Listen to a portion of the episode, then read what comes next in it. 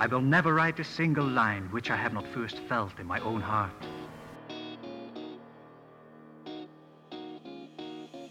He'll teach you everything. Truer words were never spoken. All right. Language and writing were made available.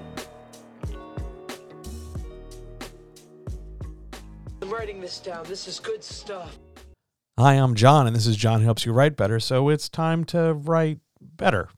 I was talking to a writer the other day about their uh, marketing strategy and how they were thinking about framing their story and pitching it because they had just finished. They were they were feeling pretty good about having a, a finished piece of work, but they were completely lost when it comes to constructing the pitch and making somebody want to read it. They weren't entirely sure that if the shoe was on the other foot and they were a reader looking for a story that they'd want to read their work which is always going to make me scratch my head because you have to be your loudest, proudest cheerleader. And I think too often, so many writers, because they've failed to get that support, they fail to get encouragement along the way, they're so quick to knock themselves down and assume their stuff isn't any good. I think on some level, because they're assuming that other writers are getting like massive kudos along the way.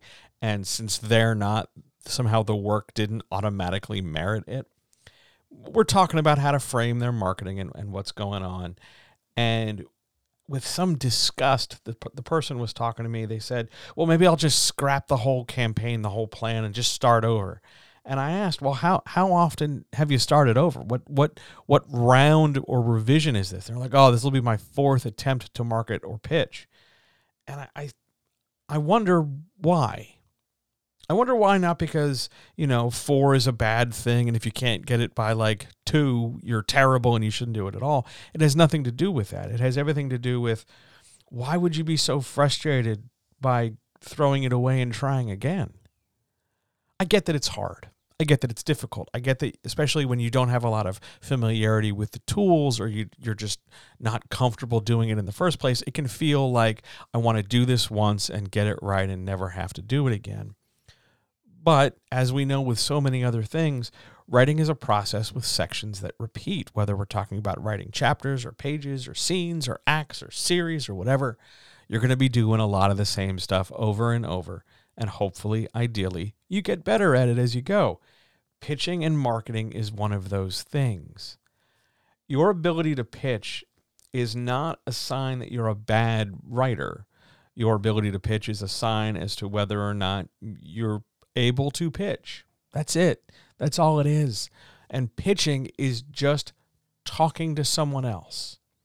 And I know that for some people, that's a very, very simplistic thing because they're bringing a lot of baggage in with marketing. They think marketing has to come in a certain way, it has to sound a certain way, it's got to use certain websites or certain software or certain phrases, it's got to include like a stupid freebie or some dumbass promo or some bullshit like that. And it doesn't. It does not need to do that at all. Marketing is a conversation. Only instead of a one to one conversation, like I'm talking to you and you're standing in front of me and you're able to respond right away, the response we're trying to get in that marketing is somebody saying, Yeah, I'm going to buy this book. I'll check it out.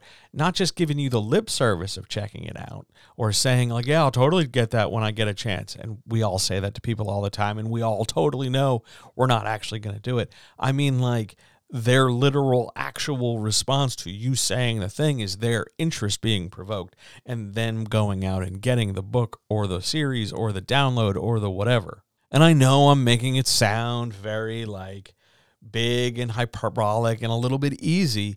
And this is where a lot of people start pushing back. And this is where the, the writer I was talking to started pushing back because they thought I was making it so simple. And of course, it's easy for me. I'm good at it.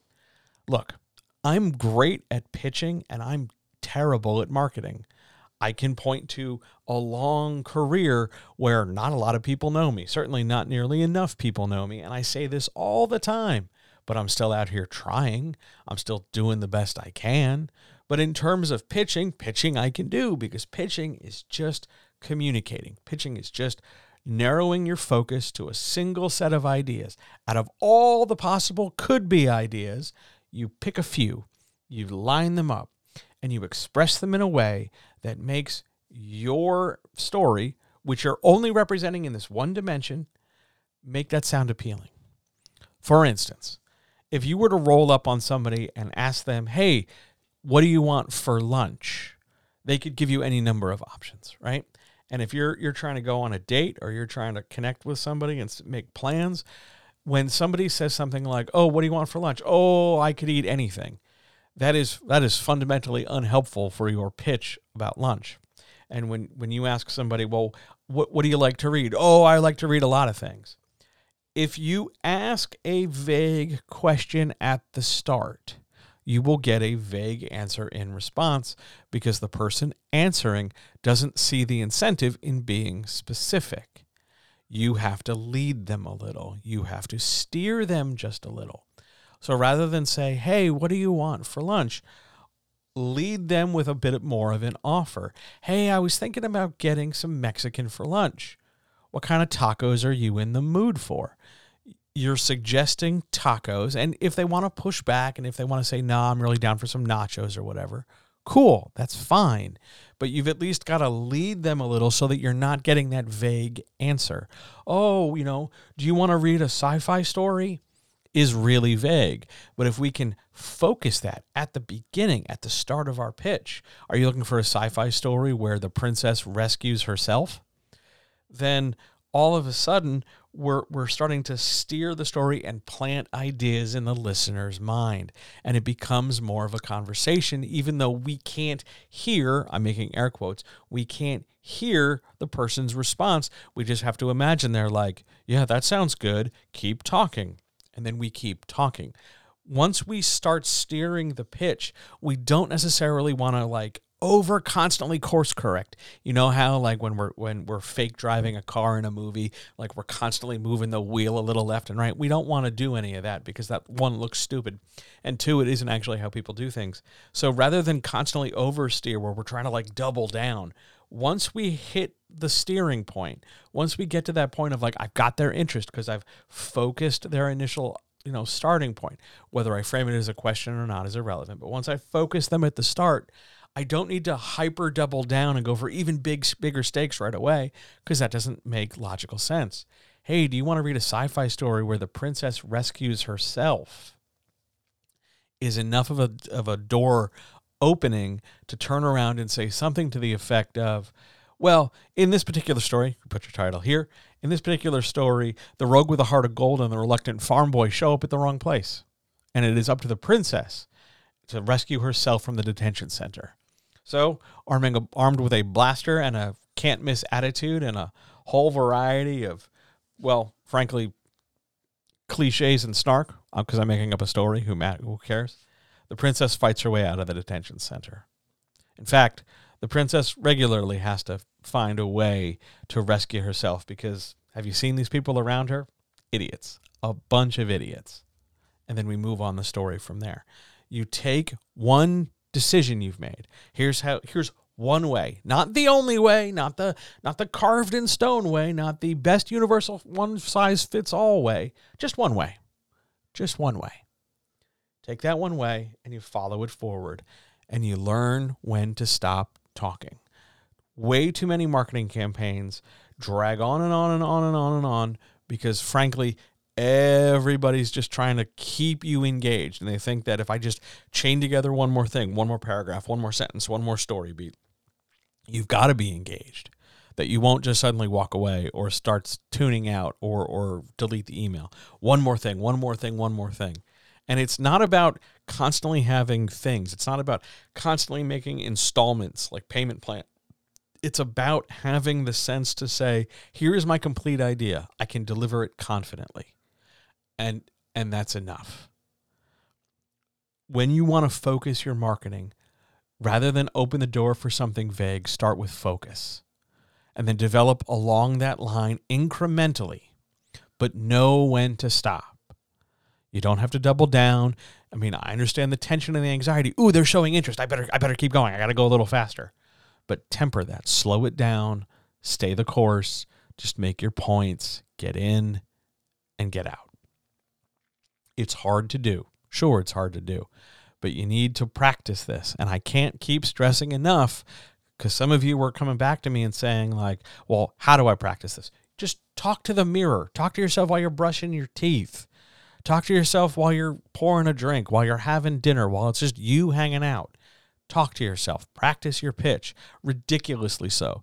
Try coming at it from this direction, that direction. Make a thing up. Just rehearse it. Even if you're not sure you're doing it right, doing it at all is doing it right. It's it's strange, I know, because you're expecting some kind of format. Pitches are way too variable. We could talk about the story where the princess res- rescues herself in terms of the stupid people around her, in terms of the princess's agency, in, in the general context of the world where this has to happen at all, the, the nature of sci fi, the kinds of tropes we're subverting, whatever. We can come at this a bajillion different ways. We just need to make a decision. And whatever decision we make, we have to treat as though it's correct because we don't want to come up here and you know um kind of sort of would you maybe no you don't have to you know what like you don't want to back your way out of your own pitch come with it stand there and stand toe to toe with it and do your best but it starts not with feeling frustrated about oh i got to try this again. Good be excited to try it again. We're gonna we're gonna come up with a different way. Then think about all the different ways we can do it. We can go in this direction and that direction and i've got pitches prepared for that so that no matter what i don't have to scramble to oh my god i've got to come up and do another pitch. You've got all these things prepared because you've been practicing. Practice your pitches. Steer the listener a little bit more and give yourself some credit think about that and i'll talk to you tomorrow by the way if you like this podcast and everything's been going great and you're digging the sound and, and the, the length and all that, you have uh, two things you can do. One, you can support uh, me and everything I'm doing over on Patreon, patreon.com slash John helps you write better. And you can also uh, check out Descript. Descript is the uh, complete podcasting software suite that not only allows you to create audio, but also video podcasts although I'm not making a video podcast, but it allows you to transcribe, create audio, edit as simple as editing a Word doc. For more details, go check out descript.com. It's fantastic. I'll talk to you tomorrow.